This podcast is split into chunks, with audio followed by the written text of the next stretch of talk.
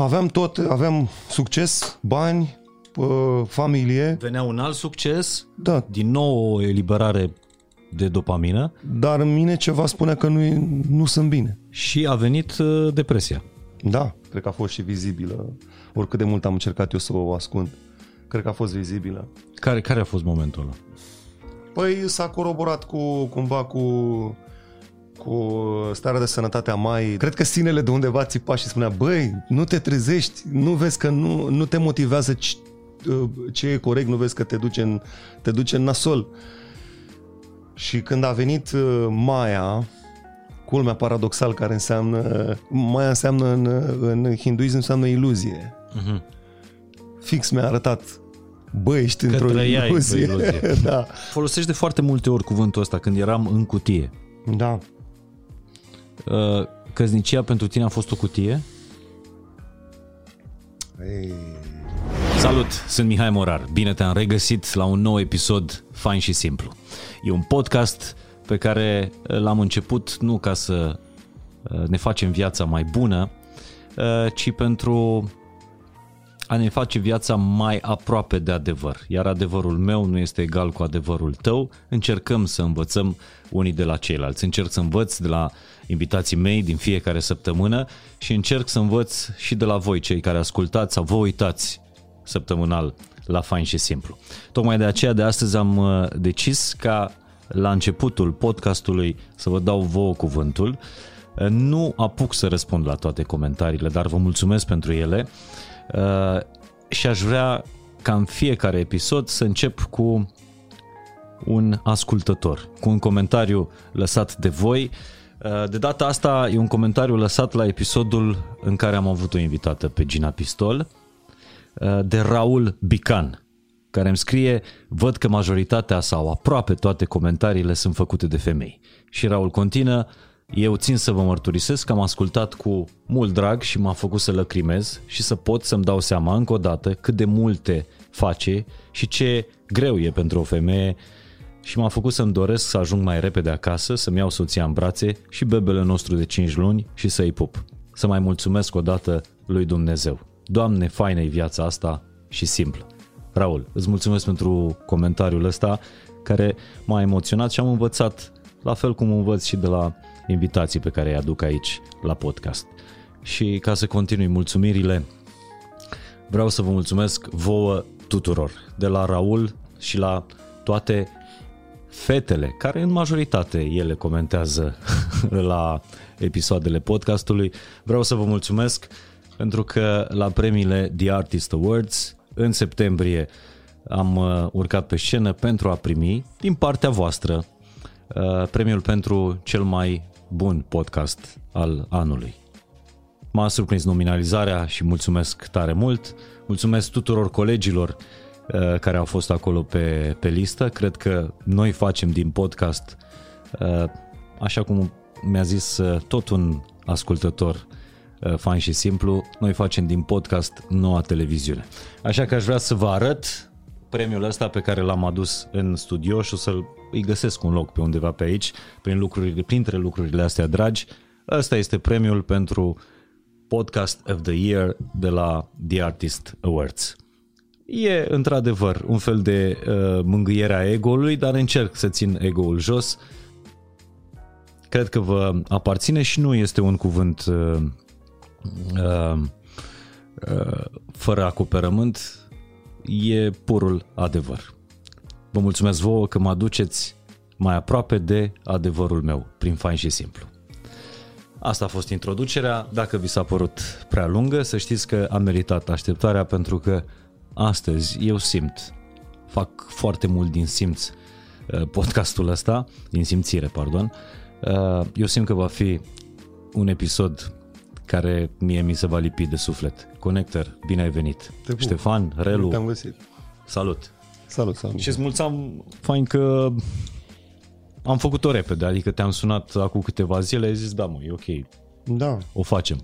era păcat să nu profit de un timp de calitate. Oh, Da, serios să-ți urmăresc uh, podcastul și e un timp de calitate asta.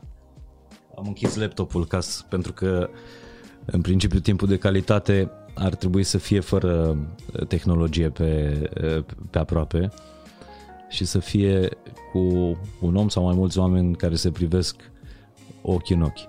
Da, și, și eu cred că timp de calitate înseamnă sau cel mai de calitate e atunci când ești aproape de tine, de, de sinele tău. Așa este, în, în adevăr. Da.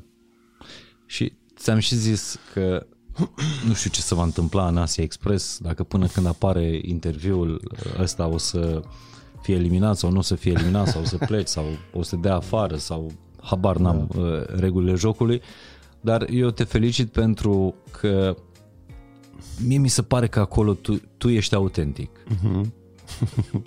și acolo ești autentic. Da. N-am avut eu o mască prea groasă pe față așa de-a lungul timpului. Uh, uh, am cam fost cine sunt uh, mai tot timpul, dar mai cu seamă în Asia Express, da, acolo uh, n-am mai avut nici măcar o peliculă pe față, am fost eu dar să știi că multora, multora le iese, uh, observ de la sezon la sezon că se dau din ce în ce mai greu măștile jos. Da, nu știu, eu când am plecat cu shift asta am, am și stabilit. Zic, bă, hai să mergem acolo și fie ca câștigul nostru să fie o inimă nouă. Adică inima noastră. Hai să vedem dacă reușim să facem lucrul ăsta. Cum e să uh, uh, trăim pur și simplu, așa cum spunea Hristos, uh, fără să ne îngrijim de haine, fără să ne îngrijim de ce mâncăm, că și păsările cerului uh, nici nu seamănă grâu și nici nu îl adună și uh, cerul le hrănește. Hai să vedem cum e treaba asta. Că noi așa, de la sine putere, nu știu dacă putem să o facem. Cu cardul în buzunar și cu... Na, și într-o țară unde toată lumea îți deschide ușa peste tot și... Da, da, mi se pare, mai ales când ai o copilărie neîndestulată sau cu lipsuri uh-huh. mai degrabă, cum a fost copilăria ta. Mie mi se pare foarte greu să alegi, să, să poți atunci când crești ca vârstă, valoare, orice, mi se pare foarte greu să trăiești autentic, pentru că uh, pentru a ieși din sărăcia aia, cei mai mulți își pun tot felul de măști ca să fie acceptați de, de societate. Da. Da, da, slavă cerului, uh, stomacul e liniștit zic eu, pentru tot restul vieții din momentul ăsta. Adică de ceva timp încă. E în regulă. Nu, nu mai pot pune problema dacă e să, cum ar fi, dacă, dacă rămân fără, dacă nu mai sunt acceptat.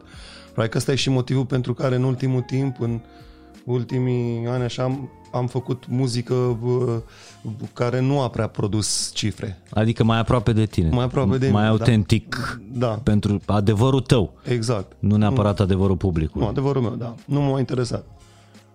Da.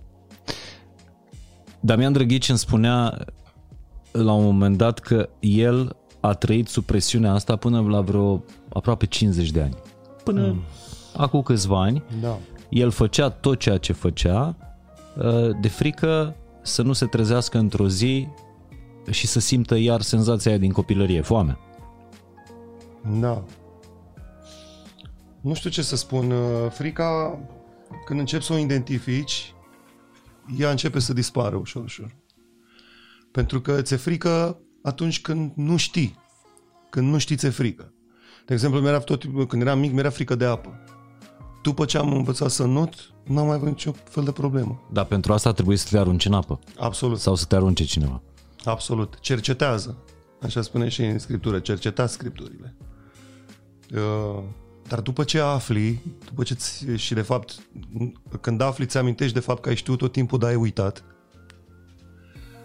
frica începe să dispară. Dar hai, hai să ne amintim un pic de da. fricile tale din copilărie. De da. ce ți era ție frică atunci când erai mic și de care dintre fricile astea ai scăpat? Și poți să te gândești la, la momente da. din copilărie. Mi-a fost frică de sărăcie, asta clar. Mi-a fost frică de sărăcie pentru că vedeam struggle lupta uh, alor mei ca să ne pună pe masă. Asta, era, asta erau discuțiile în fiecare zi. Uh, ulterior am văzut că treaba asta le-a răpit alor mei uh, timp de calitate. Adică eu nu mi-amintesc când mama așa cumpăra ceva pentru ea. Nu, nu mi-amintesc. Nu am nicio memorie cu treaba asta. Nu am memorie cu vreo vacanță făcută în familie. Noi n-am avut nicio vacanță. ca familie. Până să ne mărim noi și să facem noi bani și să îi luăm noi pe ai, noi, pe ai noștri în vacanțe. Noi n-am avut vacanțe împreună. N-am știut treaba asta. De aia acum, de cele mai multe ori, când te vede lumea în vacanță, Da, da. Și asta a fost o frică, frica de, de sărăcie. Am mai avut o frică de, de stimă de sine, de, de, de respect, de genul ăsta, pentru că am asistat la multe, să zic, uh, umilințe uh, din partea străinilor către ai mei. De exemplu, un târg, uh, era un târg la Vitan unde după, timpul, după ce a căzut Ceaușescu, uh, familiile modeste de români mergeau la unguri și cumpărau marfă și o, o vindeau în târg la, uh-huh. la Vitan. uite, tata făcea asta. Na. Și acolo, în perioada aia, era așa un, uh, un sat fără, fără câini și veneau oameni care cereau taxe de protecție acolo. Și tu ai văzut toate astea? Eu am văzut toate copil astea fiind. cu ochii mei, da. Din munca lor mei trebuia să scoată bani să, să dea. Și când nu dădeau, erau înjurați sau erau umiliți. Și zic, wow, cum, cum, de ce?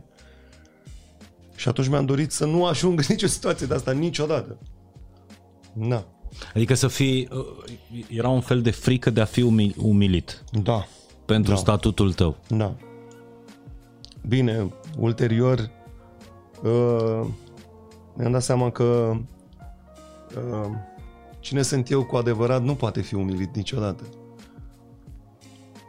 Pentru că eu cel adevărat nu am păreri și nici nu trag concluzii și nu gândesc în sistemul binar al minții, adică în asta, e- ce, asta e bine, asta e rău, asta e mm-hmm.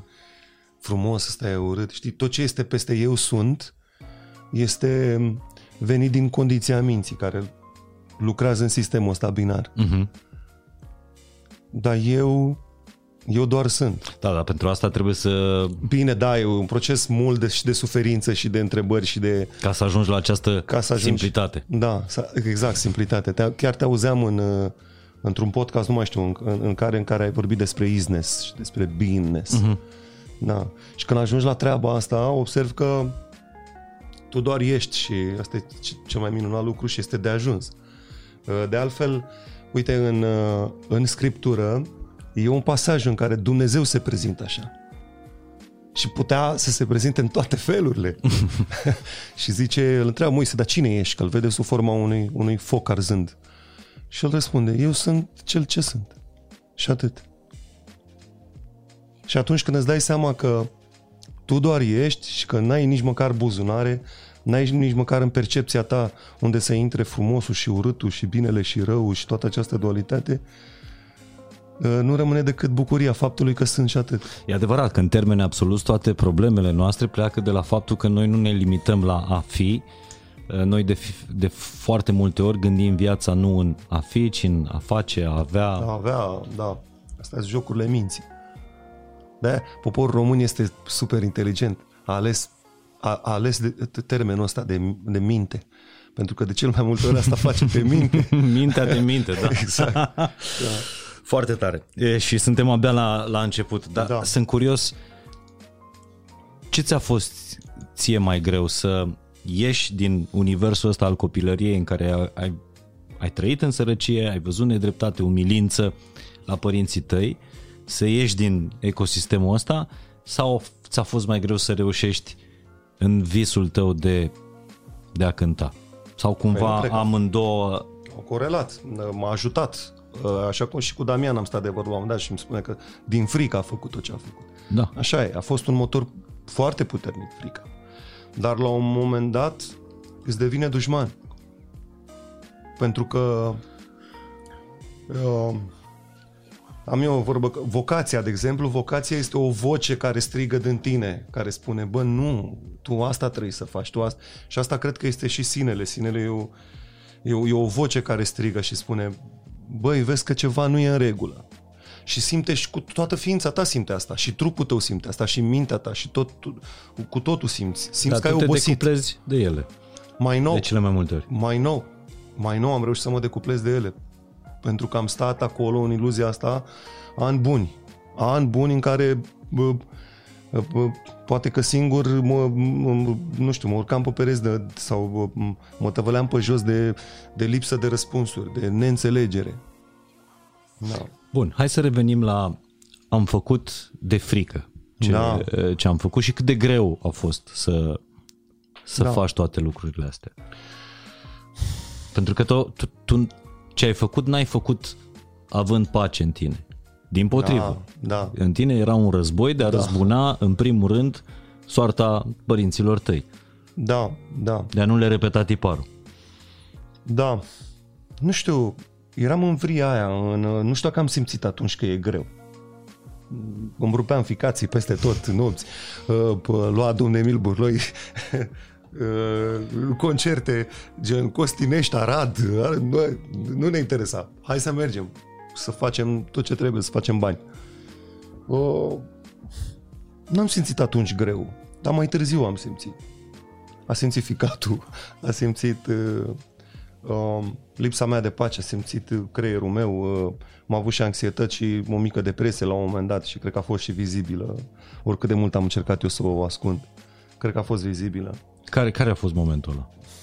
Păi s-a coroborat cu, cumva cu cu starea de sănătate a Maiei de la început, de la începutul vieții ei și uh, atunci, atunci a fost perioada în care am căzut efectiv.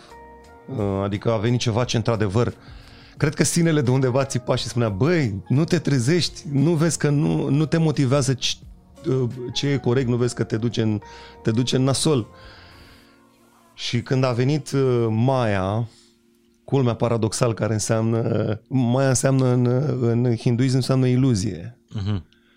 Fix mi-a arătat, băi, ești că într-o iluzie. iluzie. da, dar uite adevărul. Ia uite, dacă aici nu-i bine, degeaba ți-e bine ție pe scenă, degeaba ți-e bine în buzunar. Da, hai, hai să refacem uh, șirul uh, istoric. Da. Tu erai în perioada în care aveai cele mai bune cântece din cariera din carieră. Da. Adică tu îți împlineai visul de copil. Da. Te cunoștea oricine și eu sunt convins că momentul Vara nu dorm va fi foarte, foarte greu de egalat, nu de tine. Da. De cineva care cântă muzică în limba uh, română. română. Da. Eu nu știu, dar o să vedem peste niște zeci de ani. Dar eu nu da. cred că în ultimii 20 de ani a fost o piesă mai mare decât Vara nu dorm. Mulțumesc, da. În România. Da. E drept. Și ce mă întrebai de fapt? Și te întrebam că tu trăiai în ceea ce oamenii numesc, societatea numește succes.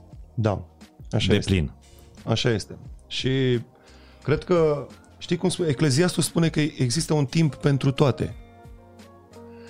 Uh, timpul ăla a fost pentru, uh, pentru... Știi cum e, Mihai? Oamenii trebuie mai întâi să afle ceea ce nu sunt. Practic, dacă te duci la protopărinți, la Adam și Eva, lor li s-a dat două, uh, două comenzi, două porunci. Uh, una care a spus să nu mâncați de acolo și uh, un alt detaliu important pe care oamenii nu, nu l-au remarcat din, din geneză este că, că Dumnezeu avea un alt plan pentru ei. Adică răbdarea lor, dacă aveau răbdare, apucau să muște din, din, din arborile vieții care au un alt copac al înțelepciunii. Dar ei au fost curioși. Și atunci, uh, noi tot ce trăim aici este consecința curiozității noastre. Noi căutăm, noi, noi căutăm în, sau uh, am ales să dobândim mântuirea prin cunoaștere. Și atunci, asta facem mai întâi, aflăm ceea ce nu suntem. Și aia a fost o perioadă în care eu am aflat ceea ce nu sunt. Dar trebuia să aflu, că altfel deci rămâneam cu dubii aflând negația ta, practic te-ai cunoscut pe tine. Exact. Altfel rămâneam cu nu, no, eram, bă, eu eram mare fericit dacă scoteam eu o piesă gen cu tare, eram, e, am scos-o. Dar știi că tu, tu, tu acum ai explicat spiritual da. ceea ce s-a biblic, da. ceea ce ți s-a întâmplat. Dar în neuroștiință e perfect explicabil asta. Uh, se spune că noi atunci când vânăm un succes, da. în momentul în care ajungem la succes, secretăm atât de multă dopamină încât este imposibil. Dacă noi facem ceea ce facem doar pentru momentul ăla, doar pentru succes. Uh-huh. Dacă nu ne bucurăm de proces. Adică, băi, sunt fericit, am scos o piesă, m-am dus la un, uh, la un concert. Sunt pur și simplu fericit. Mi se Exact. eliberează dopamină uh, și în situațiile astea. Dar dacă tu muncești doar pentru rezultatul final, e o eliberare atât de mare de dopamină încât după aceea vei suferi o cădere foarte, foarte mare. Deci Așa e. toate depresiile astea, știi, momentele de cădere sunt perfect explicabile Corect. în neuroștiință. Corect. E, Ceea ce ți s-a întâmplat cumva uh, și ție. Da, aveam tot, aveam succes, bani, uh, familie, Venea un alt succes, da, din nou o eliberare de dopamină dar în mine ceva spunea că nu, nu sunt bine. și a venit uh, depresia. Da. Depresia care, așa cum a spus Jim Carrey, nu e decât, dacă vrei, e un deep rest. Ai nevoie de un deep rest. Deep rest. Deep E- rest. Cumva e un sistem de apărare. Da.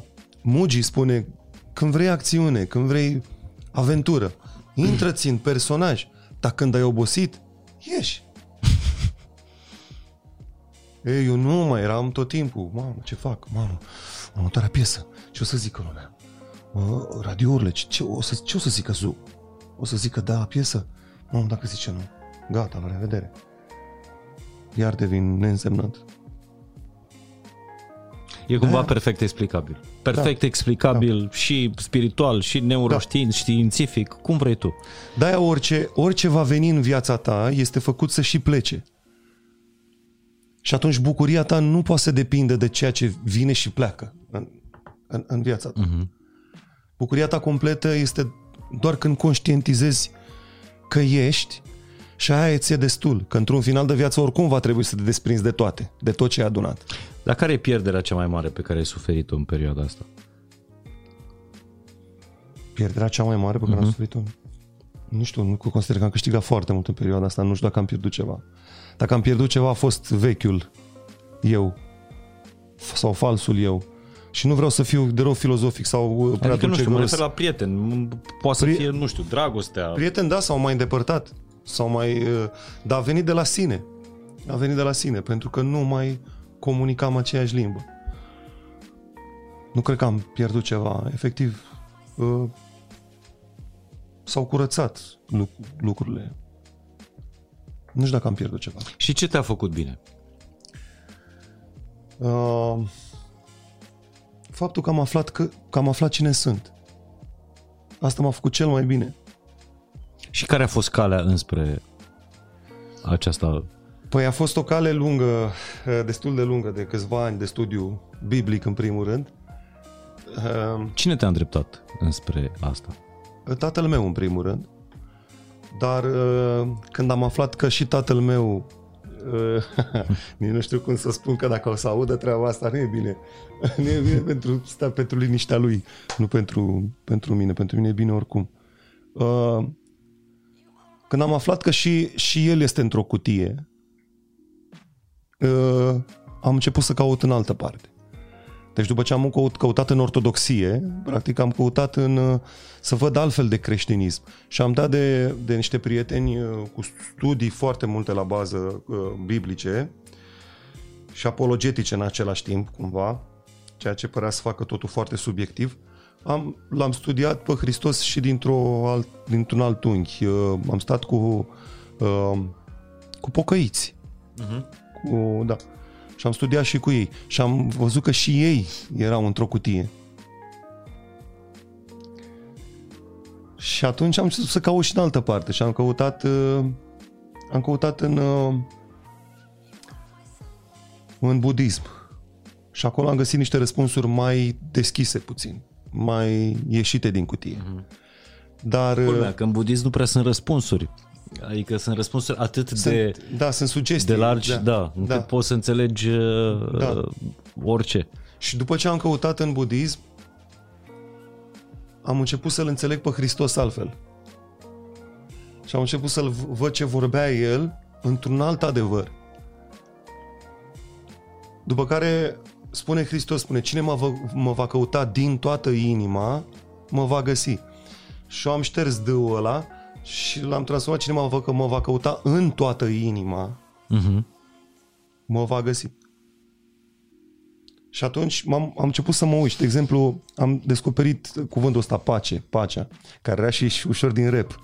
Și l-am găsit uh, la Hristos, de exemplu, când spune, mi se pare în Ioan, că pacea despre care vorbește el depășește orice pricepere lumească.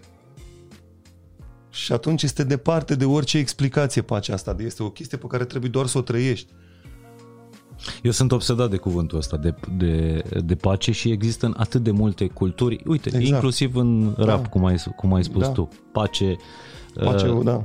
italienii uh, de la un călugăr uh, au vorba asta, salutul ăsta, pace e bene, pace și, și, și bine. La noi în Ardeal, de exemplu, una dintre cele mai folosite expresii atunci când uh, cauți să te detașezi de o problemă, este dă pace. Dă-i pace, ce frumos. Știi?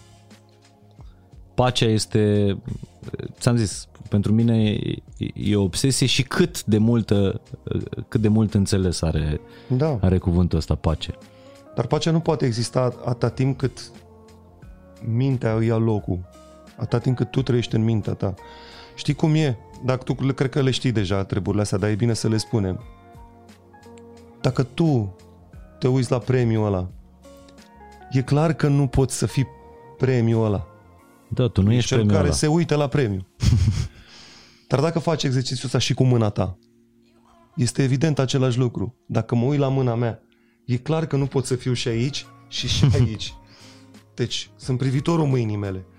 Dar dacă eu mi observ gândul, când zic, bă, dar ce prost am fost. Sau, bă, uite, pot să-mi vizualizez gândul, să mi-l observ. Sunt observatorul gândului meu, observatorul minții gândul mele. Nu sunt mintea mea. Și mă duc și mai departe. Și experiența mea, dacă eu pot să-mi observ o experiență de-a mea, nu sunt experiența mea, sunt observatorul experienței mele. Și atunci, acest eu sunt, suntul este condiția lui eu, dar eu cine e? E acest observator care să uită, observă, observă de când e mic, în continuu. Iar ca scop, că toată lumea zice, de ca scop, dar ce scop avem, dar ce, de ce trebuie să fie un scop? Cine a pus întrebarea asta? Care e scopul? Cine întreabă? Uite, o- un alt lucru, mi, mi se pare că explicația asta pe care ai dat-o tu e una dintre cele mai faine și simple explicații pe care le-am ascultat în, uh, în podcastul ăsta Uh, și asta te învață și uh, religia, uh, asta te învață și părinții uh, bisericii, asta te învață și meditația, de exemplu.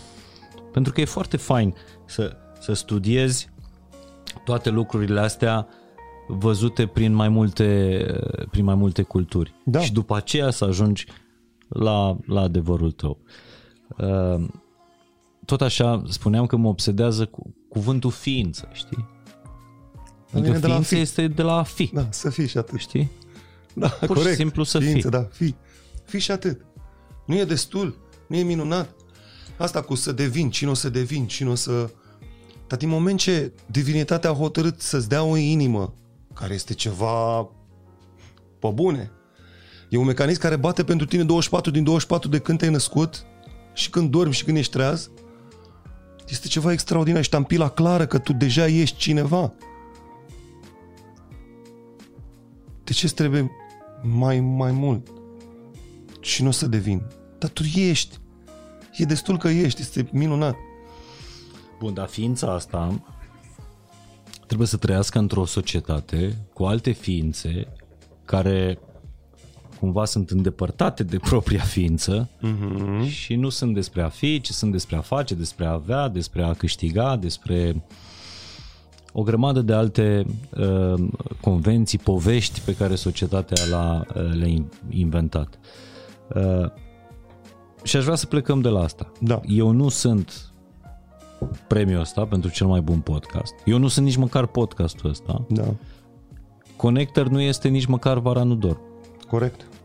Bă, e greu să accepti asta. Pe cum? Eu am compus piesa aia, adică eu am născut-o, e din Da. da. pântecele mele. A fost o senzație, un sentiment pe care l-am trăit, l-am expus, s-a adus, a fost, oamenii s-au bucurat de el, a plecat. Tot ce vine în viața mea va și pleca, așa cum am spus mai devreme. De-aia spune Hristos. Spune, cine își iubește mama, lasă vara, nu dorm. mama, cine își iubește mama, tatăl, fica, fiul, mai mult decât pe mine, care el era, ca, el se identifica ca fiind calea, adevărul și viața, nu Iisus Hristos persoana. Cine își iubește mama, fratele, sora, fica mai mult decât pe mine, nu m-a înțeles.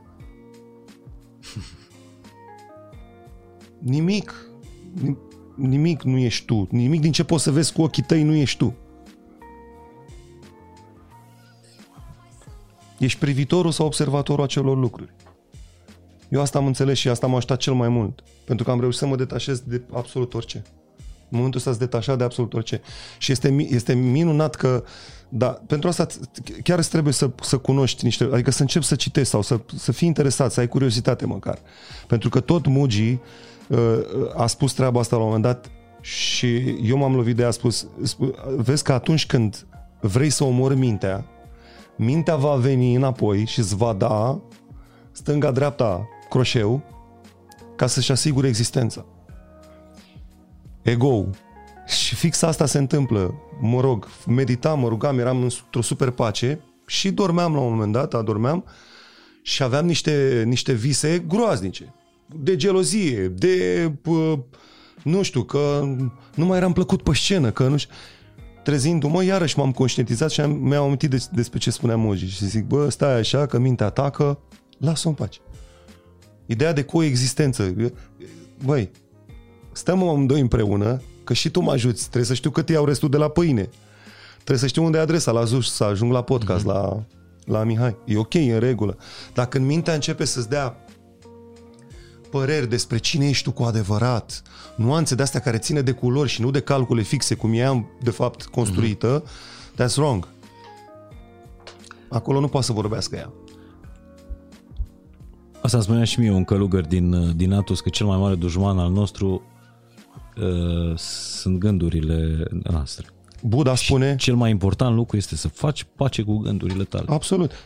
Buddha, na, la celălalt capăt, uh, de parte de creștinism, de religie și așa, spune la fel. Oare există alt dușman mai mare decât mintea ta? Nu există. Că tu vii cu ceva la mine, tu vii cu cadou ăsta la mine, uite, ia tu premiul ăsta. Și eu am două opțiuni, să-l primesc sau să nu-l primesc. Uh-huh. Așa și cu o răutate. Vii cu ea spre mine, eu pot să o primesc sau să nu o primesc. Nu poți opri, tot Buddha spune, nu poți opri gândurile, nu poți opri un, un stol de păsări care strece, strece de, de, deasupra capului. Dar dacă o pasăre se așează pe capul tău, get the fuck out! o dai la o parte. Așa e și cu gândurile. Nu poți opri gândurile. Gândurile vor fi tot timpul. Dar dacă unul se așează acolo și stă eroare, o dai la o parte. Apropo, uite, e un exercițiu mișto despre minte, ca să-ți dai seama că ea de fapt nu există ca și entitate. E doar un mecanism pe care tu îl folosești. Uite, zi după mine cu voce tare, zi așa. Care e următorul meu gând? Care e următorul meu gând? Și acum spune-mi-l. Uh, ce întrebare să spun după asta? L-ai avut fix în momentul ăla fix gândul? în momentul ăla, da. Incredibil. E un gând care îmi stă de vreun minut. Cum continua această conversație? Și e normal că sunt prezent în... Ești primul care îmi răspunde că a găsit gândul, jur. Deci de obicei nimeni nu... Gă... Deci când să spui întrebarea singur, care e următorul meu gând, nu există gânduri. Da. E ciudat. Dar da, ea, din punctul meu de vedere e doar un instrument și atât. E interesant ce mi-ai spus, mi-a venit următoarea întrebare. E da? interesant ce mi-ai zis uh, legat de faptul că ai învățat să te detașezi de opera ta, de nu știu, dorințele uh, tale ca, ca artist, ego și așa mai departe. Ai învățat să te detașezi. Uh, și asta, asta spuneam, mi se pare tot un, uh, un călugăr budist uh-huh. de mhm. data asta. Sper să nu facem o ciorbă de culturi și de, de, de credințe, dar, repet... Toate vorbesc despre același, același lucru. Suntem doi oameni simpli, puși la o masă, care uh, caută un drum, în primul rând pentru, pentru sine. Uh, și spunea călugărul ăsta că să trăiești detașat de orice dar în conexiune cu orice. Atașamentul Da. impune o condiționare, conexiunea înseamnă să... Uite, eu în momentul ăsta sunt... Că de-aia următorul meu gând era ce întrebare spun. Da. Că sunt într-o conexiune în această discuție. Da. Da, conexiunea respectivă e fix dragoste. Dacă viața merită trăită pentru ceva, pentru asta merită trăită. Pentru dragoste. Mi se pare că este elementul care nu te argoli niciodată. Care te întregește de fiecare dată când îl faci. Mi se pare extraordinar. Da. Când, când sunt în când sunt în slujba ta, de tot timpul și eu și când primesc un cadou, mă sfiez, mă simt, mă, uh, dar când îl fac, am o, o bucurie extraordinară. Sau când ajut, am o bucurie extraordinară. Și atenție, nu este bucuria aia pe care o expun, adică nu pe care aș pune pe Instagram. Nu, e aia de care nu știe nimeni. Și atunci este clar a sinelui. Da, și să știți că aici are dreptate, pentru că astăzi când ți-am trimis adresa, uh, ți-am dat share location, m-am uitat ultimul, ultima, ultimul mesaj din conversația cu tine, era un mesaj de al tău când noi eram în orașul Faptelor Bune și îmi spuneau vreau să, să ajut și eu cu niște bani, nu vreau să intru în direct. Da. A, Era e- un caz, probabil, da, la radio. Da. Cu băiatul cu cărăcior. Așa. Da. Da, mi se pare, aia e, aia e bucuria sinelui. A, acolo nu mai vine nici mintea. Că dacă venea mintea sau ego, spunea, bă, bă pune așa o, puțin o postare pe Instagram să vadă lumea totuși că e făcut o faptă bună. Și venea și m, mintea știe să atace extraordinar. Spune, pune-o, pentru că așa dai E un exemplu. un exemplu. Știi? Vine și ți învelește în tot fel. Dar nu. De-aia spune Hristos. Uh, când, și când postiți și când faceți un bine, să-l faceți în ascuns, ca și tatăl vostru să vă răsplătească tot în ascuns. Dar tu ai vrut vreodată să te faci preot? Am vrut când eram mic, aveam 12 ani. Da. Îmi doream treaba asta. Și unde s-a rupt gândul ăsta? Uh, s-a rupt de la mama în primul rând care a zis, băi mamă, bă, trebuie să ai o meserie serioasă, hai lasă-mă cu treaba asta. Nu că... Hip-hopper. Da, nu că hip hop după aia a apărut o meserie mai frumoasă. Dar nu, m-am am dat de lume, m-am luat cu lumea. Dar nu, eu mă bucur că nu, nu, nu cred în treaba asta. Nu știu. N-am nimic cu nimeni, nu, nu, dar nu, nu e pentru mine să fiu preot. Nu. Da, de călugărit te-ai gândit vreodată? Nici asta, nici în asta nu cred. Sincer, nu cred în asta. Mi se pare că călugărul adevărat e călugăr în mijlocul lui Dracu. Se pare că conexiunea despre care vorbeai mai, mai devreme trebuie să, trebuie să existe, trebuie să fii în mijlocul oamenilor, trebuie să fii în viață. Uh-huh. Acolo singur, Acolo mi se pare cel mai greu în singurătate, pentru că cel mai greu pentru omul de astăzi este să trăiască el cu el, singur. Și mi se pare cu adevărat greu să trăiești o viață da, dar în În același silvestrie. timp nici nu sunt acolo, n-ai nicio tentație.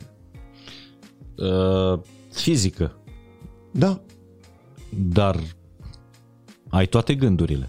Da, dar care mai e sensul? Adică dacă tu stai, faci, știu, toată dogma lor și așa, cugetarea la moarte și toate astea, dar de ce mai ești în viață? Fight with it. Fii cu noi aici. Știi? Eu am stat de vorbă la, chiar Deci la tu mai cetățuia. Degrabă, mai degrabă, uite, e cartea asta uh, trăiește, nu trăiește ca un, uh, gândește ca un călugăr, cred, a lui Jay Shetty, am mai vorbit despre ea și o recomand de fiecare dată. Mai degrabă ești adeptul a lua înțelepciunea călugărilor și a o folosi în lumea reală. Bineînțeles, 100%. Pentru că mi se pare că ai atât de multe de oferit pentru oameni, în primul rând. Uh, și ai atât de bucurie sfântă despre care vorbea uh, Maica Siloana Vlad, care mi-a fost foarte dragă, Dumnezeu să o ierte și cred că e binecuvântat acolo unde e acum, care mi-a spus așa de ziua mea, Ștefane, uh, trei lucruri îți spun de ziua ta. Bucurie, bucurie, bucurie. Fii atent și la m- motivele demne de bucurie din viața ta și bucură-te. În ce găsești bucurie? Oh. Găsesc o să sune iarăși foarte așa, foarte, dar găsesc bucurie doar cum e, cum, cum au, că ai vorbit de italien mai devreme. Dolce far niente. În a nu face nimic. Găsesc de multe ori bucurie. Stau pur și simplu și doar sunt și este extraordinar. Mm-hmm. Bine, îmi pun, îmi pun o muzică frumoasă la 755 de herți, o chestie foarte mișto, îți dă o stare extraordinară. Ia, da. dă-ne și nouă rețeta, mă rog, da. rețeta. Deci cauți pe YouTube muzică? Cauți pe YouTube frecvențe de 755, 725, ce înseamnă În general asta? cu șapte. Herți. Asta ăștia herți. Așa e construit. Am așa sunt construite notele, piesa, încât să fie în frecvența aia. Și îți dă, îți dă o stare extraordinară. Adică îți dă o pace instant. Nu trebuie să mai intri tu în ea. Uh-huh. Te atrage ea, te trage ea acolo. Și bineînțeles, în rugăciune care la mine s-a transformat, rugăciunea s-a transformat. După ce am citit că a spus Hristos că Tatăl vostru știe înainte ce vreți, de a, știe ce vreți voi de, dinainte să vreți voi. Uh-huh. Eu nu mai trebuie să-i cer nimic. Rugăciunea mea s-a transformat în mulțumire. Deci când mă trezesc dimineața, asta este primul lucru pe care îl fac. Asta e primul lucru pe care îl fac. Zic, Doamne, mulțumesc, îți mulțumesc că uh, sunt aici, că încă mai fac parte din toată viața asta. Este minunat. Mulțumesc că și copilul meu e în, e în viață și mama lui și uh, părinții mei și așa mai departe. Când ai plecat din stare de dimineață cu, cu, cu sentimentul ăsta de a mulțumi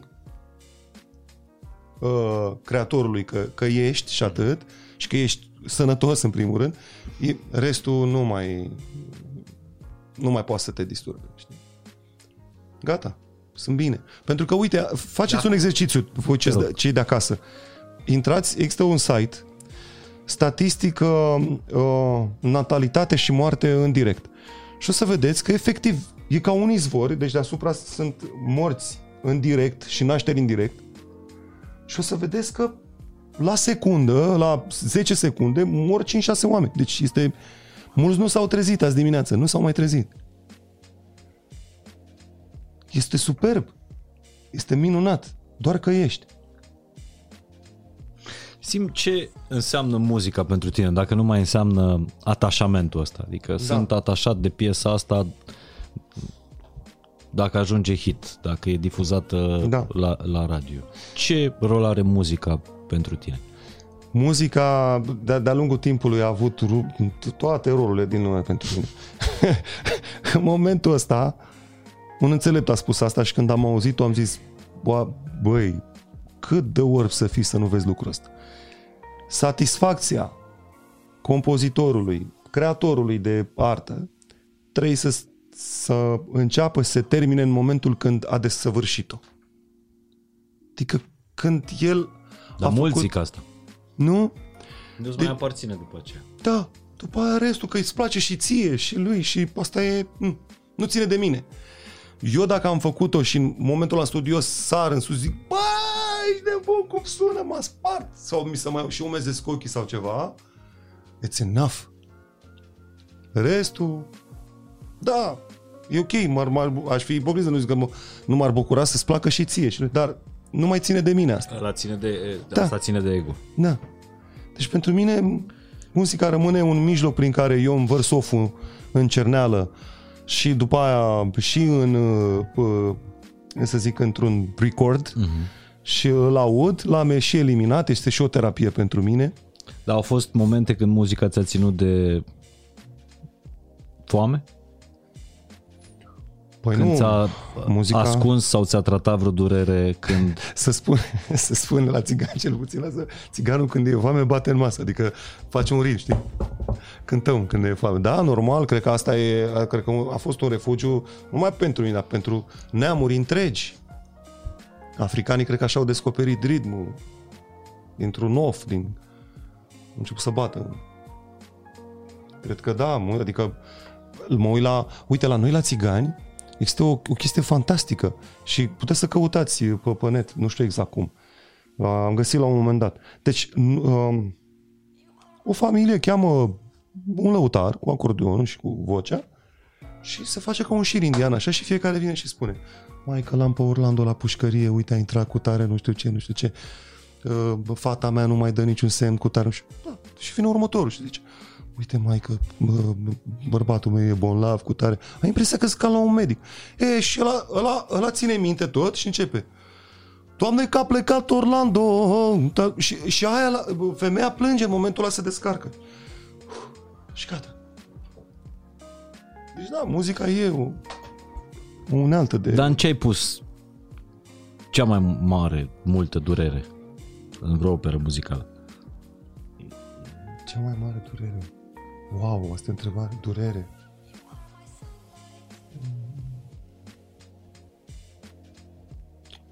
Probabil că și în... Uh,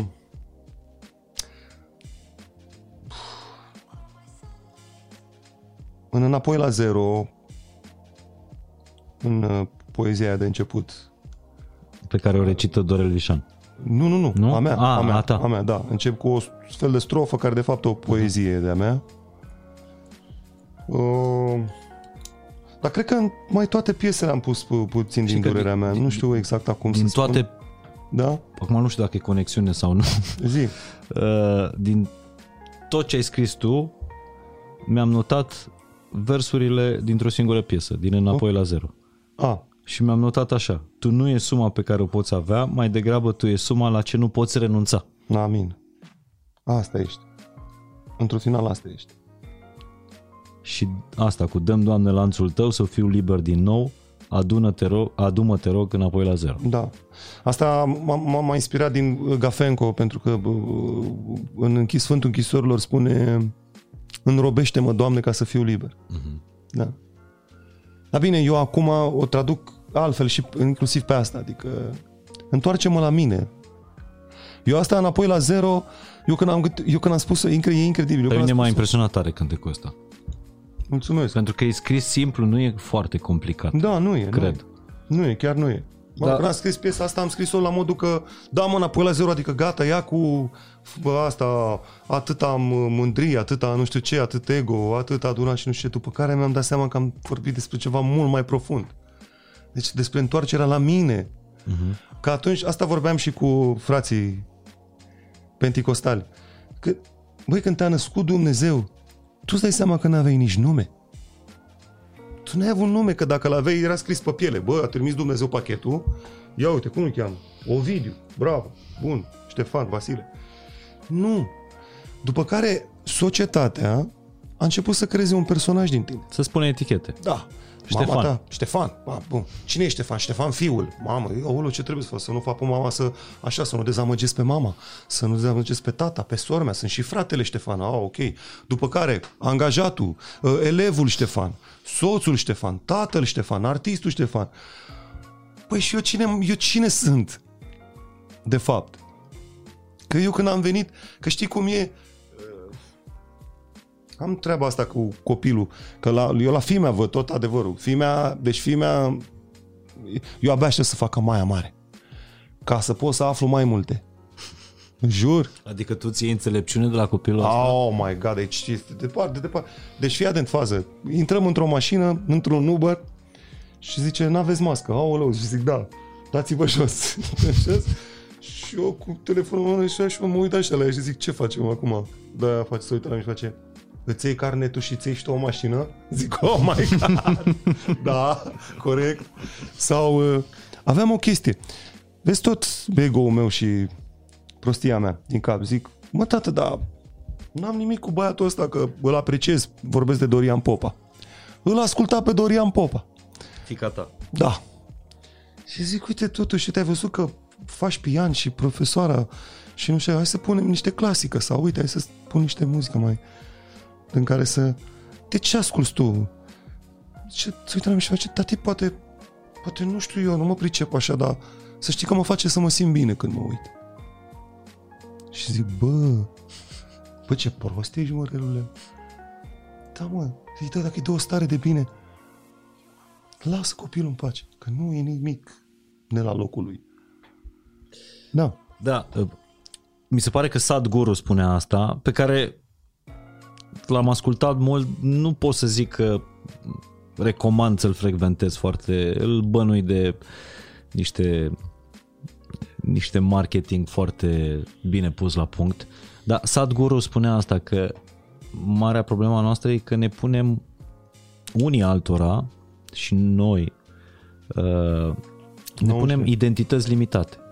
Da. Și cu identitățile alea, noi avem impresia că acele identități limitate, ești țigan, sunt ardelean, uh, ești blond, sunt brune. Ești avem impresia, ortodox, sunt budist. exact, Da. identitățile astea limitate, avem impresia că de fapt ei, uh, fa- înse- însemnează identitatea noastră, ceea ce e fals. Fals. Când dăm jos toate identitățile astea limitate, putem să stăm la masă, pentru că aici un om și în fața mea un alt om. Cine observă că eu sunt ardelean? Cine a observat? Nu eu. Care eu? Exact. Cel dispat. Da. Și lumea se împarte din ce în ce mai mult în Da. comunități pe bază de Da. etichete, identități Apartenența uh, la limitate. Și suferința Și oamenilor suferința, da, începe de corect. aici. Corect. Iluzia separării. Mi se pare că așa e, e interesant jocul din punctul ăsta de vedere. Că totul e separat. Și de fapt sunt de vorbă cu cu Liviu Te- Teodorescu, Mhm. care este un băiat excepțional, e un- este at- atât de înțelept. Mi-ar plăcea să-l văd odată la tine. Uh-huh. Uite, mi-ai dat un uh, Da. challenge. Deci, mi-a spus la un moment dat o treabă, zice, bă, Relu, tu știi că practic cifra 2 nu există. Și zic, stai mă, că mai Cum pierdut. Da, așa am zis și eu, cum adică mă nu există? Și păi da, și că gândește-te că doiul practic s-a format din jumă, în jumătățirea lui 1. Nu este 1 și a venit un alt 1 dintr-o altă existență, dintr-un alt a fi. Și s-au fă- format 2. Nu, totul este multiplu de 1. 1 plus 1 nu e egal 2, 1 plus 1 e egal 1. Asta ți-a zis Liviu Teodorescu. Da. Da, e un podcast cu foarte multe pauze pentru că am nevoie și cred că fiecare dintre noi uh, are, are nevoie de niște pauze ca să... Da, și eu câteodată mă Ca să duc prea asculte. m- așa, poate, mă- nu știu. Nu? Nu, dar fii tu, adică eu vreau Da. să mă întâlnesc cu tine. Da, cu, ok. Cu ființa. Perfect, cu ființa. ok. Ființa conectă. Da, și mi s-a părut tare treaba asta. Și atunci, Tare. dacă nu există decât unul, că e clar că n-a fost decât un singur Dumnezeu și așa mai departe, ție de cine ți-e teamă? Ție de cine ți-e rușine? Ție de, tu față de cine ai prejudecăți? Care separare? Uite, apropo de muzica ta din, din, ultima, din ultima vreme, în care folosești foarte multe dintre ideile astea pe care le-ai adunat în excursia, călătoria ta spirituală. Făceam o comparație cu Kanye West. Uh-huh. Nu știu dacă ai ascultat ultimele Nu, nu l-am ultimele ascultat, albume. nu. Știu că are, a avut o schimbare, s-a întors la Dumnezeu, cumva s-a pocăit sau ceva. Da, și vorbește foarte mult despre Isus în, în albumele lui, dar îmi dau seama că de fapt el închină niște, niște albume lui Isus, dar în cântecele lui el e mult mai important decât Isus este de fapt el. Iată. Vezi și cum e cu treaba asta cu artiștii. Artiștii semnează operele de artă ca să rămână ei bă, pe veci, să nu uite lumea. Și culmea, omul care nu va fi uitat niciodată este cel care a vrut să uite de el de, cu totul.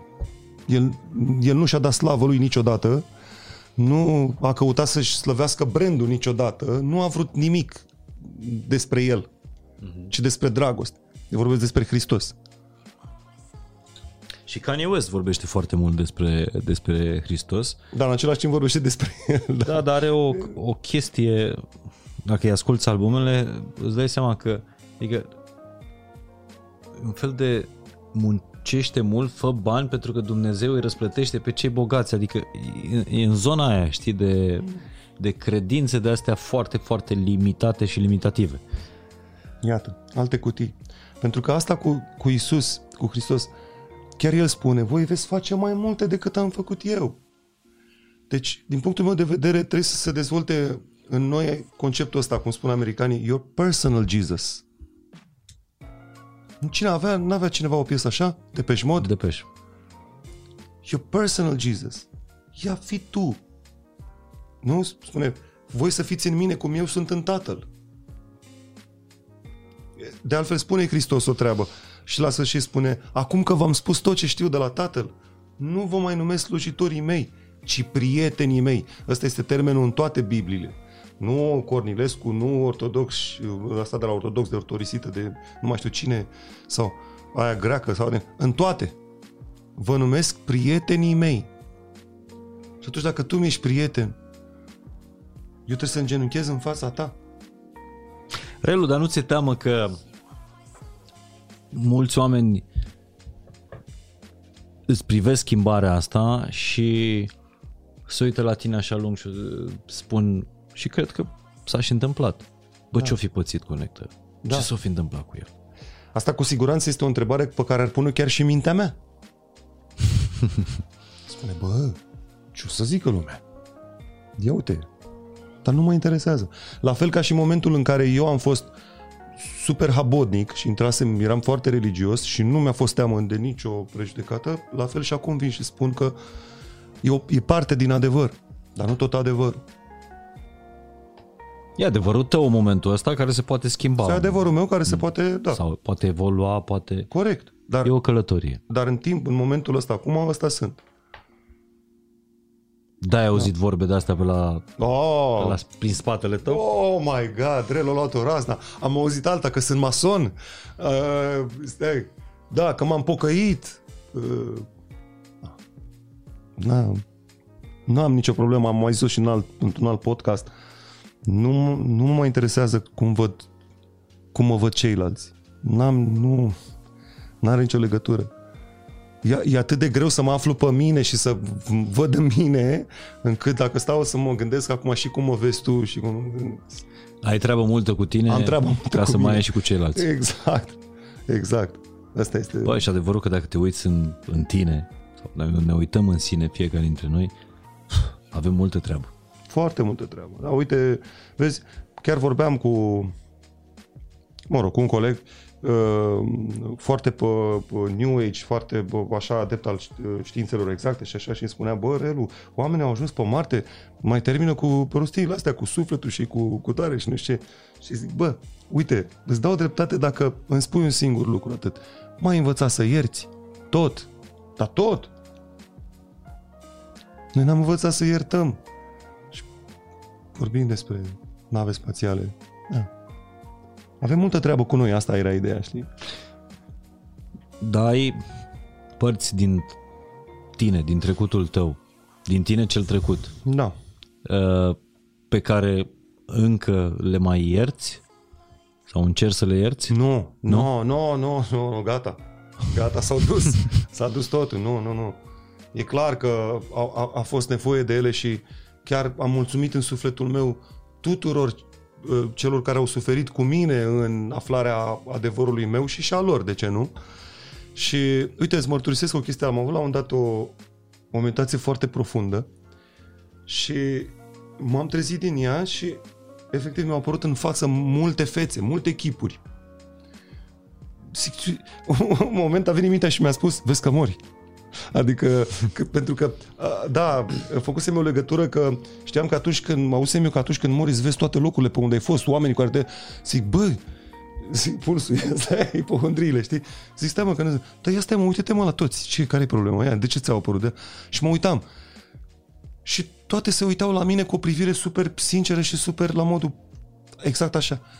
Și efectiv în mine a vorbit o voce, poate a fost uh, sinele meu, poate a fost dar a spus așa, băi, nimeni nu ți-a greșit niciodată.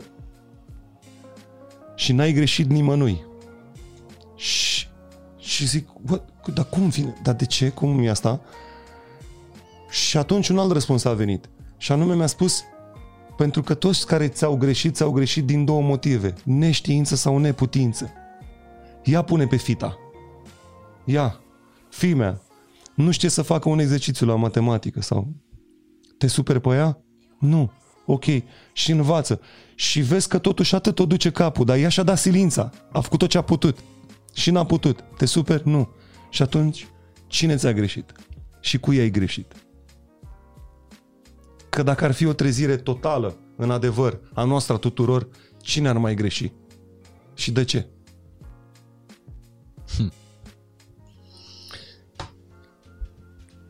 ai învățat și smerenie în, uh, în, în ultimii ani, că de fapt așa, așa voiam să termin uh, Da.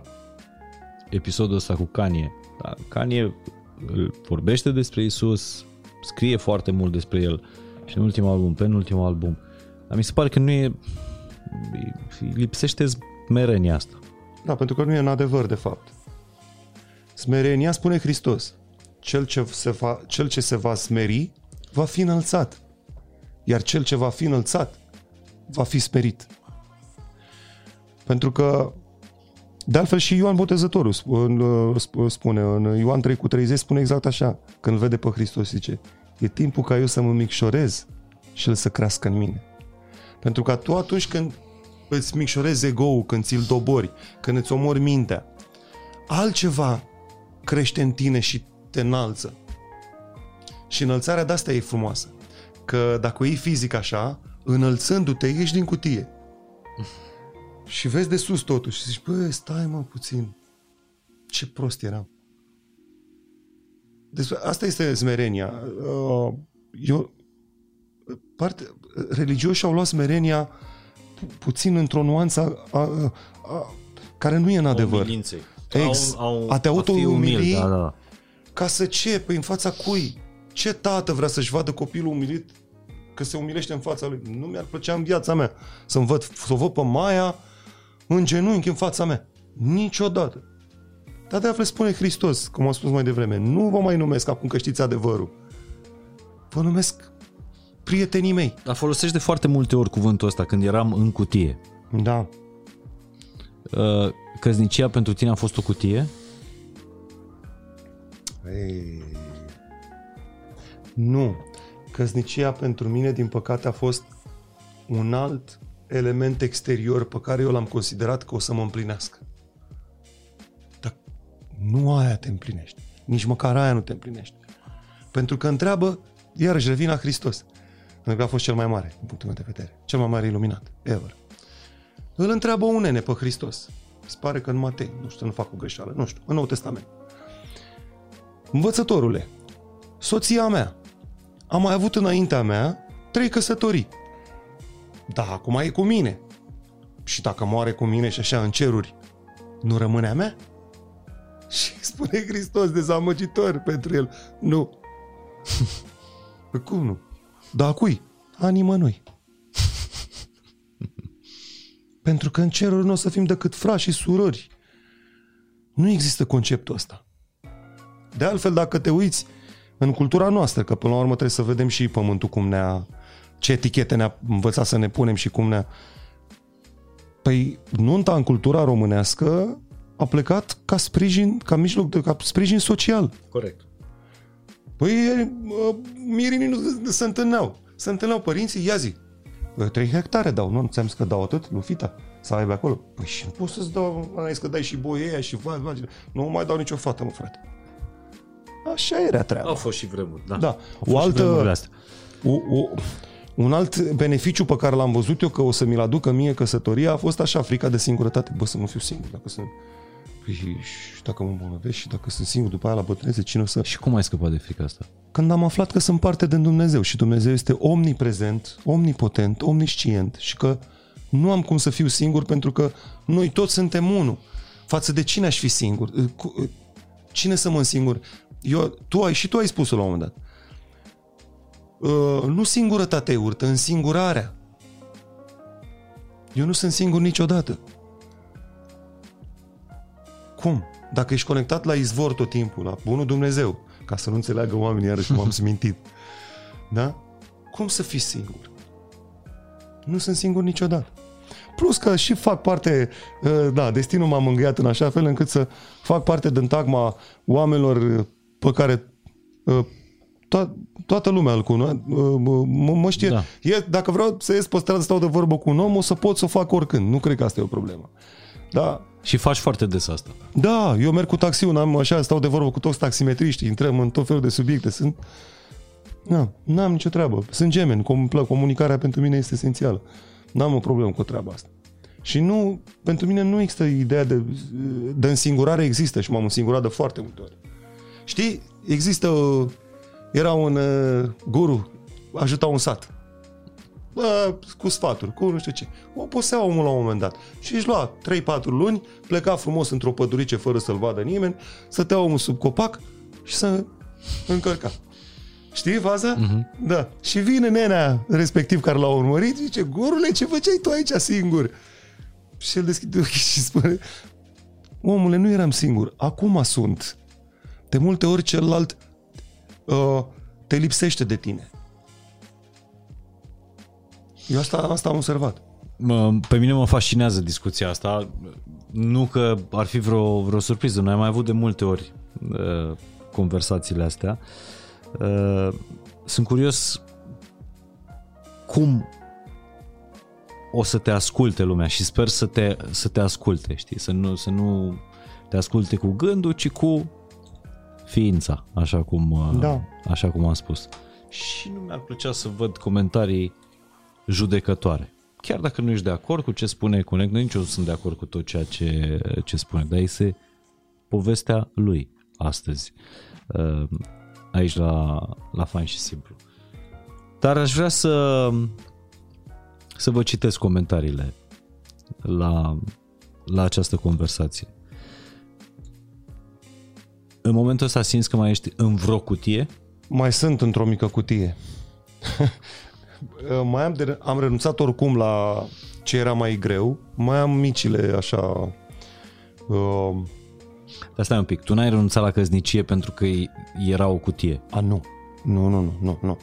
Căsnicia, din păcate, am folosit-o ca pe o unealtă și nu am trăit-o în profunzimea ei. Aici Au, a fost greșeala Autentic. Mea. Autentic.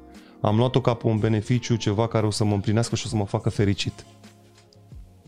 Am crezut că ideea de cuplu și de căsătorie se bazează pe extragerea de fericire de la unul la celălalt, când de fapt ea se bazează pe împărtășirea sentimentului de fericire de la unul la celălalt.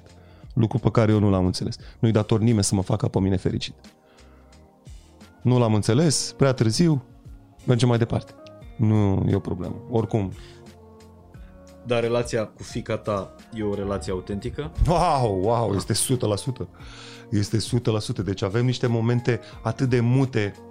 Știi cum că zicea Einstein că limbajul, până la urmă, limbajul este modul handicapat al omului de a traduce niște sentimente, niște stări. Noi l-am depășit de mult. Deci noi stăm, aseară stătea pe canapea și eu pe cealaltă canapea și ne uitam la Asia și la un moment dat mă uitam așa că, că, către ea și fac doar așa. Și ea râde, povestește într-un râs din asta, după aia către mine.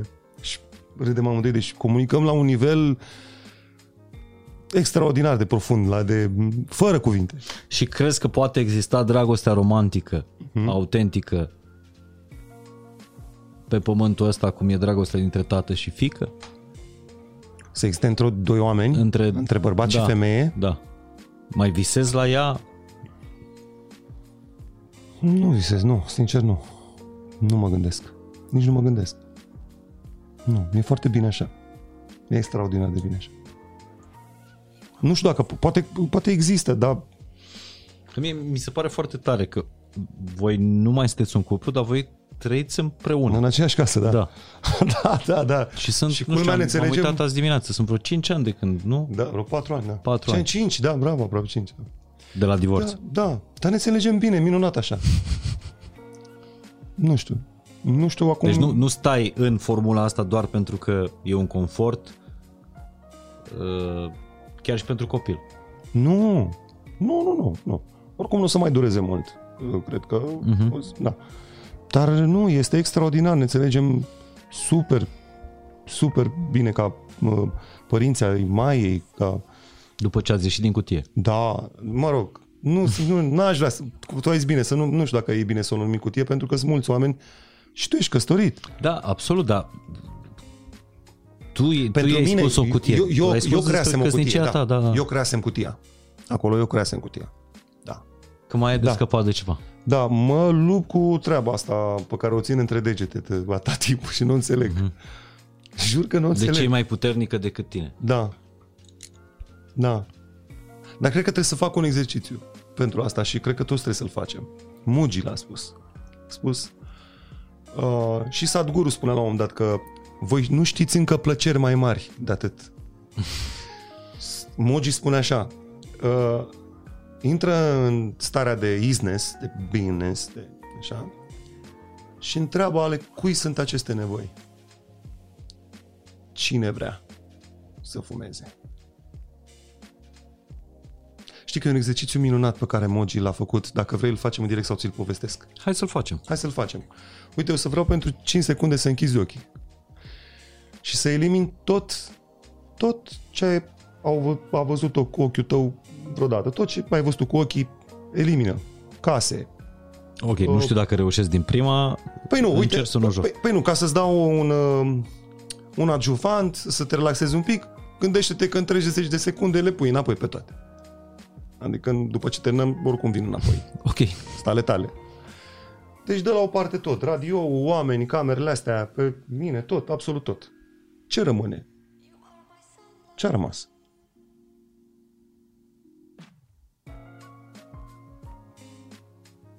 ceva tradus în cuvinte. Da, zi-mi un cuvânt, ce a rămas? Băi, n- recunosc că nu am reușit să dau la o parte tot. E, mi-e foarte greu, adică Tot, bine, uite, ia, cred că e, că e ca o îți coală trebuie un pic albă. mai mult de 5 secunde. Da, e o pânză albă, da? E o pânză, da, pe care tu aveai deja de făcute toate case, nu știu, familie, personaje, ai șters tot. Cu guma a rămas coala albă. Hai să spunem un gol. Ok, sau nimic. Sau nimic. Da. da. Zero. Da. Uh, de unde începe acest gol? De nicăieri. Perfect. Uh, cât se întinde în sus? Infinit, nu? Infinit. Da. Uh, își cere ceva golul? Nu? Ce naționalitate are golul? Sau hai să mergem mai profund. Se poate îmbolnăvi acest gol? Nu. Ok. Poate să moară acest gol? Nu? Nu. Totuși, vezi, ai scos tot, mai puțin un singur lucru. Faptul că tu conștientizezi golul. Dar la ce distanță ești de gol? Eu, i- adică tu i-ai spus gol, eu nu i-am spus gol. Uh, nimicul. Că nimicul ăsta poate să fie totul, da. Corect. La ce distanță ești de el? Habar n-am, nu știu. E în fața mea. Normal, pentru că nu ai alt obiect față de care să faci distanță. Nu există repere. Deci ești, ești în el. Nu-și cere să devii nimic. Nu are... Are religie? Nu prea. Adică deloc. Nu judecă. Ce pă- are vreo părere? Trage concluzii? Poți să întreb dacă are canal de YouTube? exact, da. N-are canal de YouTube. Câte Nu vizualizări a trebuie să făcut devină ultimul cineva. episod? Tocmai te-ai văzut pe tine. Eu, eu, eu personal asta cred că suntem toți. Acea pace despre care vorbea Hristos în Filipeni, care întrece orice pricepere lumească. Și atunci, de-aia spune Hristos, precum în cer, așa și pe pământ când ai deschis ochii. Încearcă să-ți păstrezi starea aia tot timpul. Cât poți de mult. Ai încercat să-i schimbi pe unii oameni? Uh, da, din păcate am încercat uh, așa, intrând ușor cu bocance, adică cumva, bă, nu e, eu, tu nu știi. Și atunci mi-am dat seama, am amintit de fapt că Hristos n-a vindecat niciodată din voia lui personală să te vină el să te întrebe, ai vrea să te vindec? Și dup- de atunci m-am oprit. Am zis, bă, cine îți vorbești? Cine vrea să vindece? Cine, adică cine vrea să-și, să-și expună adevărul dacă nu ești întrebat? Uh-huh. Deci nu Ego-ul vorbești tău. neîntrebat despre lucrurile, Nu, despre nu. lucrurile astea. Uite, m-ai întrebat acum, am venit să discutăm, Sigur. îți spun. Da, nu, m-am oprit. M-am oprit. Plus că trebuie să înțelegi și alt lucru. Și anume, cred că atunci când sticla s-a spart, da? Uh, nu s-a spart în cioburi egale. Nu, Mai, ca și noi, suntem unul mai, na, unul, mai uh-huh. unul prindea mai repede din clasă, altul mai greu. A, și atunci trebuie să respecti, să zic, nivelul de înțelegere sau, sau punctul de evoluție a, celui, a celuilalt. Pentru că ai avut momente destul de contondente uh, acum o, niște perioade Da. uh, în care te luai la ceartă destul, Da. de, destul de des. Da. Uite, ăla a fost un moment în care și eu m-am întrebat, bă, ce-o fi cu Connector? Da, da, corect. După care mi-am dat seama, zic, băi, wow, alo, gata. Nu e despre tine în primul rând și cine vrea să facă lucrurile astea, că asta e problema. Iarăși ești în minte, iarăși ești în ego, iarăși te lipsești de tine. Ce faci când îți ieși în minte? Când îmi intru în minte sau când ies... Când îți, când îți ieși din sine, așa cum zici, Da. din ființă și ți intri în minte. și intru în minte. Da. Păi fac tot felul de lucruri pe care nu sunt în adevăr, așa cum erau și certurile mele de pe net cu oamenii. Mhm. Da, Și ca să revii la pun o singură starea asta întrebare. ta de pace, Da, o singură întrebare, atât. Cine a spus asta? Cine vrea să facă asta? Conștientizare. Și atunci o să... Păi cine vrea? Ia să vedem. Eu, ca să-mi arăt eu... De ce să arăți? Go back. Golul ăla. Vrea să se certe cu cineva? Nu. Și atunci tu de ce o faci? Că nu ești tu. Știi că oamenii mereu spun și așa e. Băi, s-a întâmplat ceva rău și a luat-o pe calea credinței. Ca să se salveze prin, uh, prin credință. Da, de prea Pentru mult, Că da. Asta se întâmplă de cele mai multe ori. Descoperi calea asta atunci când nu mai există Da. alte căi. Da. Ca o ultimă instanță. Da. Uh, la fel cum spun foarte mulți uh, profesori de, de, de yoga, de meditație, nu vă apucați de yoga ca să vă salvați uh, viața sau când ave- aveți greutăți în viață. Apucați-vă Fără intenție. exact. Că în momentul în care ești fără, Fără intenție, interes. Da, și fără interes, tu nu mai... Pentru că, uite, trecutul, de exemplu, tot ce, adică vorbesc de valențele astea în care poți să te bage mintea și așa, trecutul nu e o chestie pe care l-ai, l-ai pus într-un dulap. El nu mai e. A trecut, a trecut. Iar viitorul nu poate să existe decât imaginat. Numai dacă ți-l imaginezi tu. Până și prezentul nu prea are cum să fie numit. Nu prea poți să-i dai nume prezentului. Pentru că în secunda următoare el a- s-a transformat în trecut.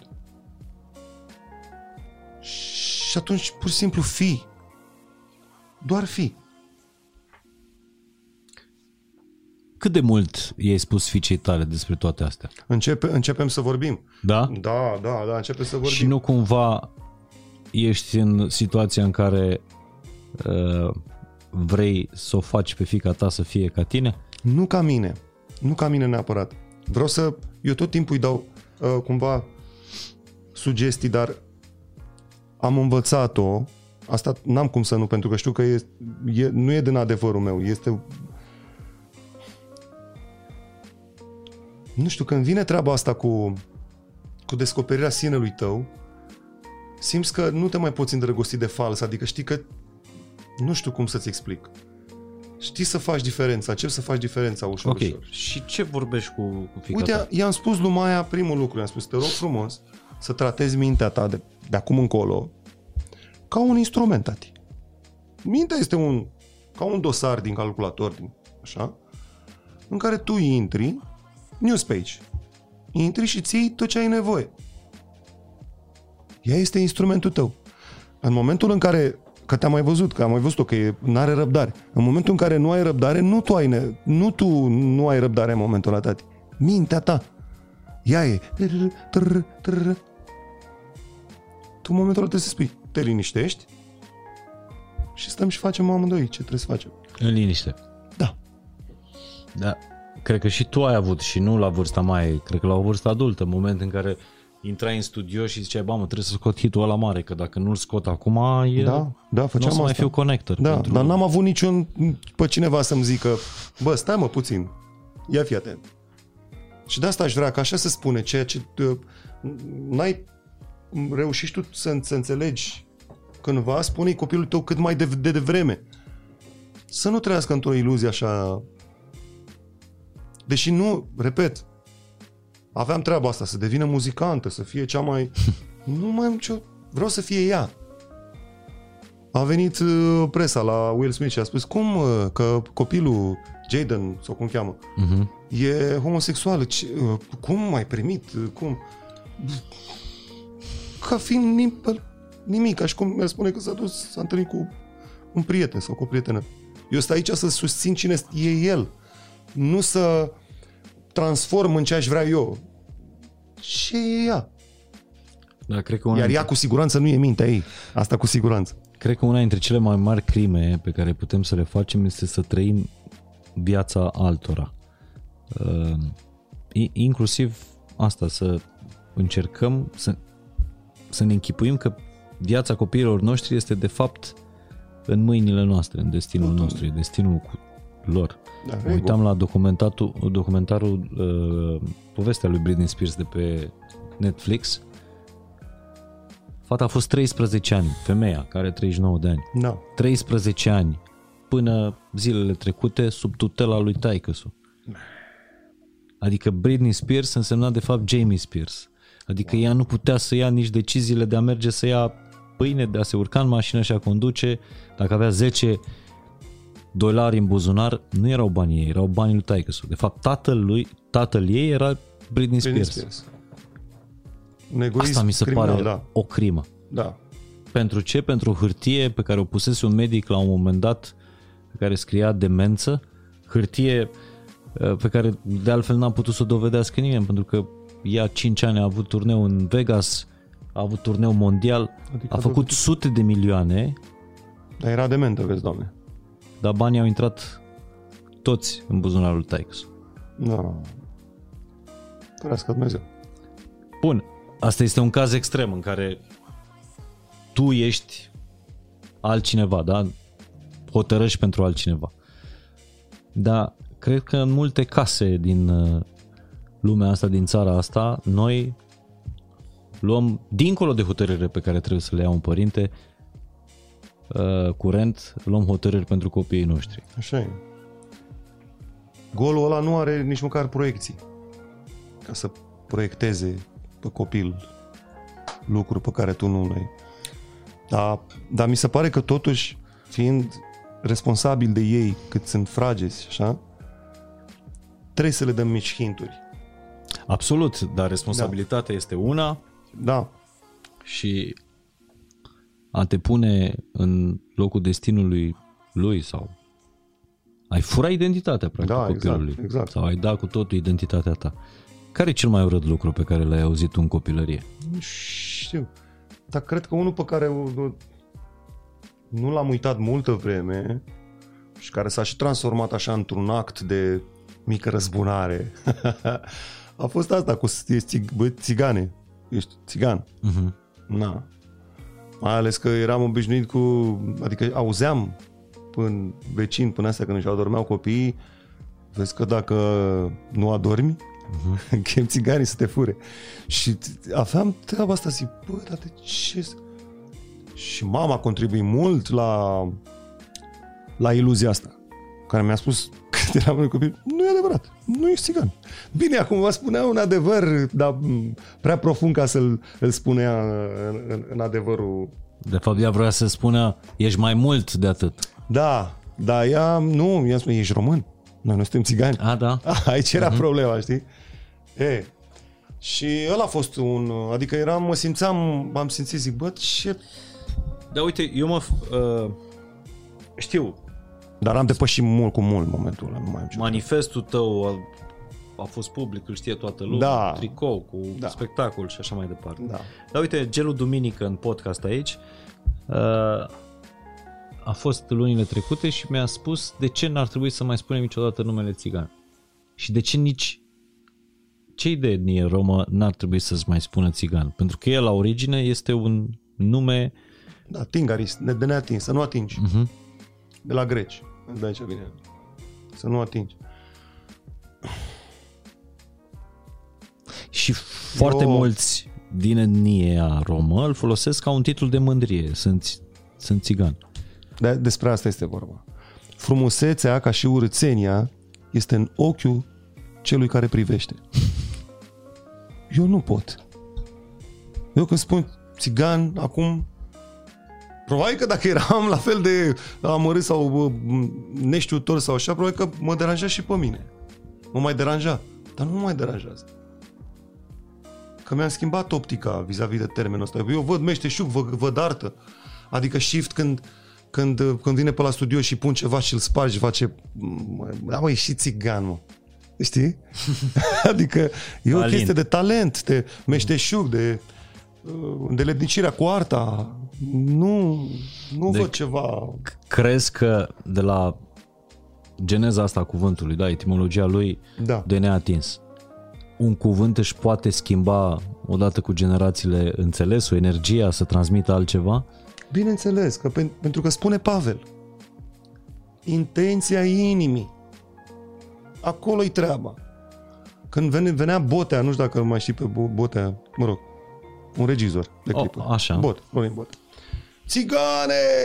Ce... Și mă luau în brațe și e cum era în momentul ăla? Zic, Băi, cum mi-ai spus, mă? M-ai făcut țigan? Tu știi ce înseamnă țigan? Da, deci asta este ideea. De neatins. De neatins, da. da. Mai e, o, mai e o treabă pe care chiar Zarug mi-a povestit-o cu... Zaruc de la Asia Express. Da, acolo e o chestie care, într-adevăr, nu știu dacă ar mai trebui folosită expresia cu te-ai necat ca țiganul la mal. Pentru că... Păi a spus, tot gelul duminică mi-a spus în da, podcast. are... e- Oamenii ăia făceau niște orori acolo. Da. Îi legau cu lanțurile de picior, punea pe barcă și spunea țigane, dacă ajungi până la mal, îți dau drumul. și liber. lanțul era făcut să nu ajungă Și mai la mult mal. decât atât, pe malul celălalt erau rudele. rudele lui. lui. Și el să neca în fața lui. În fața... În- Da, aici e puțin... uh, Da. Dar uh, nu, asta cu expresia țigane depinde cine spune, cum o spune, în ce context. Da, uite, vezi, mă, mă, acum mă gândeam, apropo de cum își modifică uh, vorbele, cuvintele, uh, energia. Vara nu dorm, de exemplu, a devenit aproape un substantiv comun. Adică, Da. Pare că e un singur cuvânt. Vara da, nu vara dorm. nu dorm. Da. da. Știi?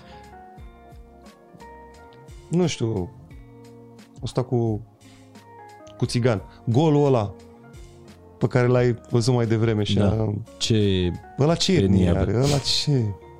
Nu are nicio- Era o problemă că l-am văzut alb? Sau... Nu, iarăși, vezi, nu. nu. O, în, în minte ar putea, iarăși, un dual, da, alb, negru, da, nu, e un gol. Ai spus mai bine tu, nimic. Nimicul. Mi se pare foarte tare că tot ne întoarcem la ființă. Da, Că ființa asta pe care o am eu în fața mea putea să ajungă orice. da. Tu puteai să fii și preot, puteai să fii Fotbalist. și fotbalist, puteai să fii și actor, Actor, da, comediant. da, da, da, mi-aș plăcut. da. Și cum se întâmplă să ajungem ce ajungem? Și unde ajungem?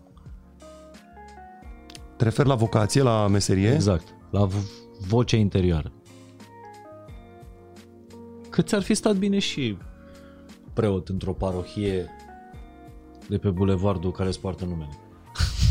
Da, nu știu, clar e, o, e, e un talent, că iar ne întoarcem la Hristos și pe care trebuie să-l înmulțești. Chiar trebuie să-l înmulțești. Uh, Iar talentul ăsta e, e în, toată lume, în, în tot omul. A, a lăsat Dumnezeu ceva acolo cu siguranță. Trebuie doar să-l descoperi, să-l înmulțești, dar aici vine partea frumoasă, că înmulțitul ăsta al talentului tău, el trebuie să aibă beneficiu pentru Dumnezeu în primul rând. Și când spun asta mă refer la faptul că unul la mână nu vei mânca niciodată cu cinci guri la o masă.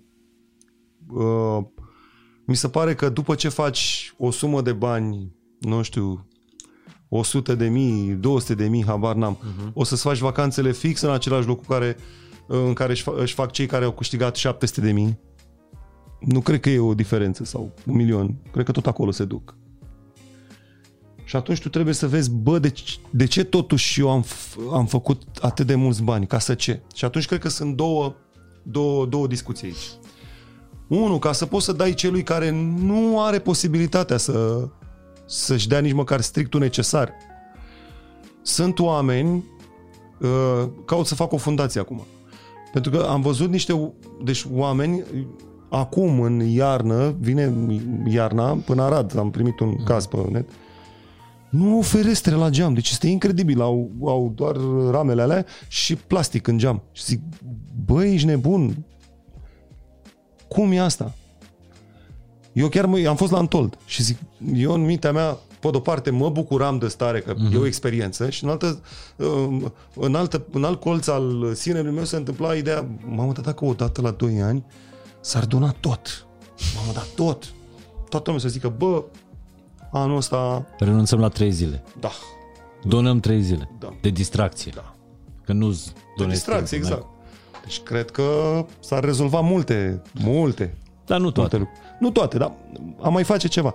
E, și mai e o chestie ca într-un final să-ți dovedești s- veridicitatea sinelui tău ca fiind parte din Dumnezeu, Dumnezeu ajungându-i sinele lui. Și tu să spui, bă, toate pe care le am, uite așa mor.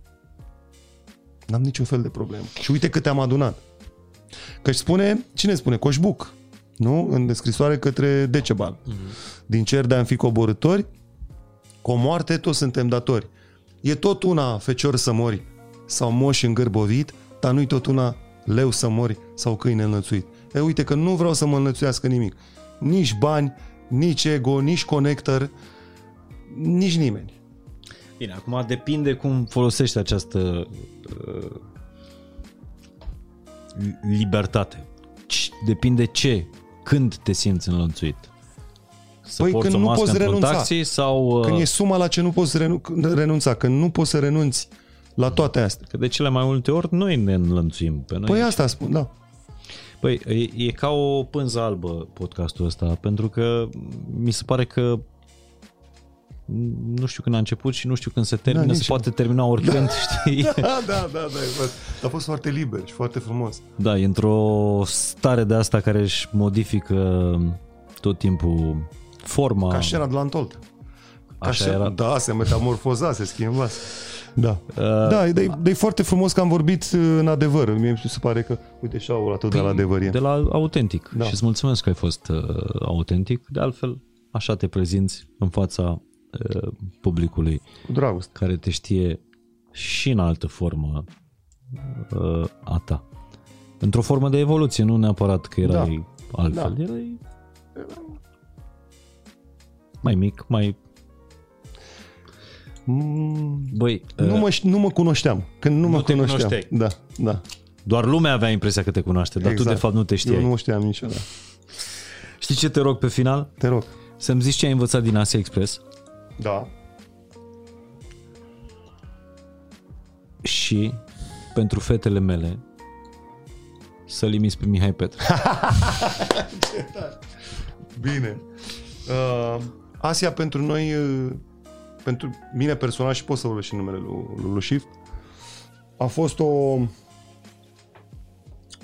o trezire la, la realitate la modul cât se poate de serios. La, pentru că noi eram foarte ipohondri, ne gândeam tot timpul, ne sunam, ia zi mă, am palpitații, da, cu gastrita, cum ești, da, ca doi boșoroci. Și când am luat decizia asta, am zis, bă, hai mă să, bă, nu, ești nebun, nu suntem niște boșoroci, hai să mergem acolo să ne care-i treaba. E, și pentru noi a fost o, o, o trezire la realitate și o recondiționare uh, ca și poziție față de noi înșine. Odată cu Asia, am început să-L văd pe Dumnezeu și pe Dracu, nu doar ca două forțe exterioare mie, ci ca pe două capacități ale noastre. Într-o mână întinsă cu un covrig simit de la cum se numește, la el am văzut pe Dumnezeu de câteva ori la modul la modul pe După Dumnezeu. câte ore de foame? Au fost și uh, uh, 16 și 20 de ore. Nu știu dacă 24, dar au fost 20 de ore, că calculam cu, cu shift. Deci, uh, pentru noi, a, a, chiar vorbeam cu, cu shift, zic, bă, uite, pe, uite pe, pe Dumnezeu, ești nebun, muream de foame și a venit omul ăsta și ne-a întins un covrig. Pâinea lui Da, Dumnezeu. da. Și am văzut restaurante care ne-au dat cu șut în fund. Direct dracu. Ia dați-mă drumul de aici. Și e foarte mișto pentru că noi, care suntem mângâiați sorții aici, ne bagă oameni în față la făcut de buletine. Haide, domnul conector, lasă, stai. Dați acolo. Pe aici. Unde toată lumea ne... Ce trec aici, conectă și mai cum? Exact. Așa. Uh, acolo nu ne știa nici drag, nu știa nimeni. Și a fost extraordinar să vedem oameni care ne-au primit în casele lor, doi jegoși, că eram jegoși de pe drum, ne, ne, ne, ne îmbăiați, ne mâncați, ne...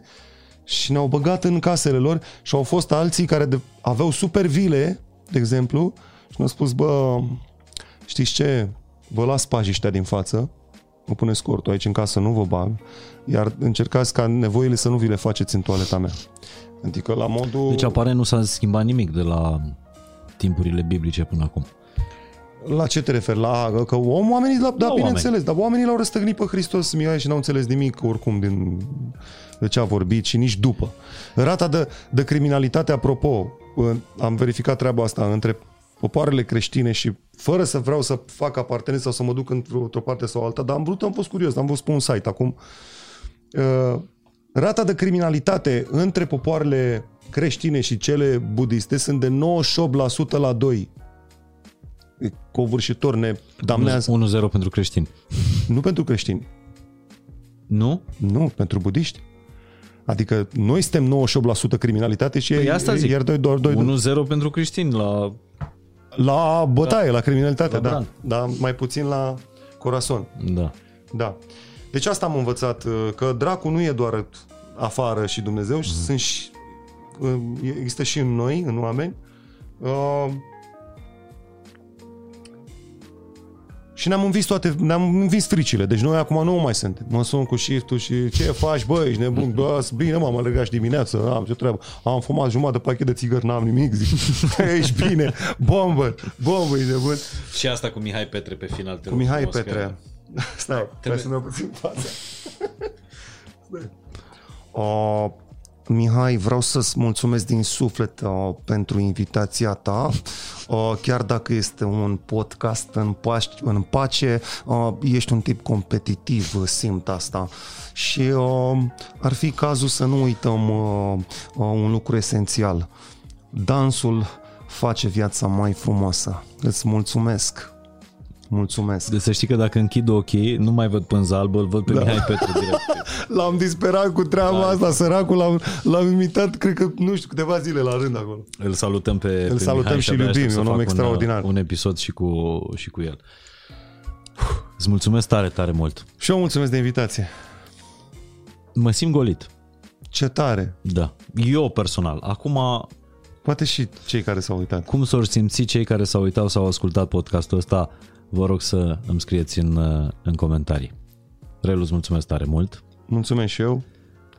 A fost Connector la fain și simplu, dar e greu. Să, dacă spui Connector, e o identitate uh, limitată. Poți să-i zici Ștefan, poți să-i zici...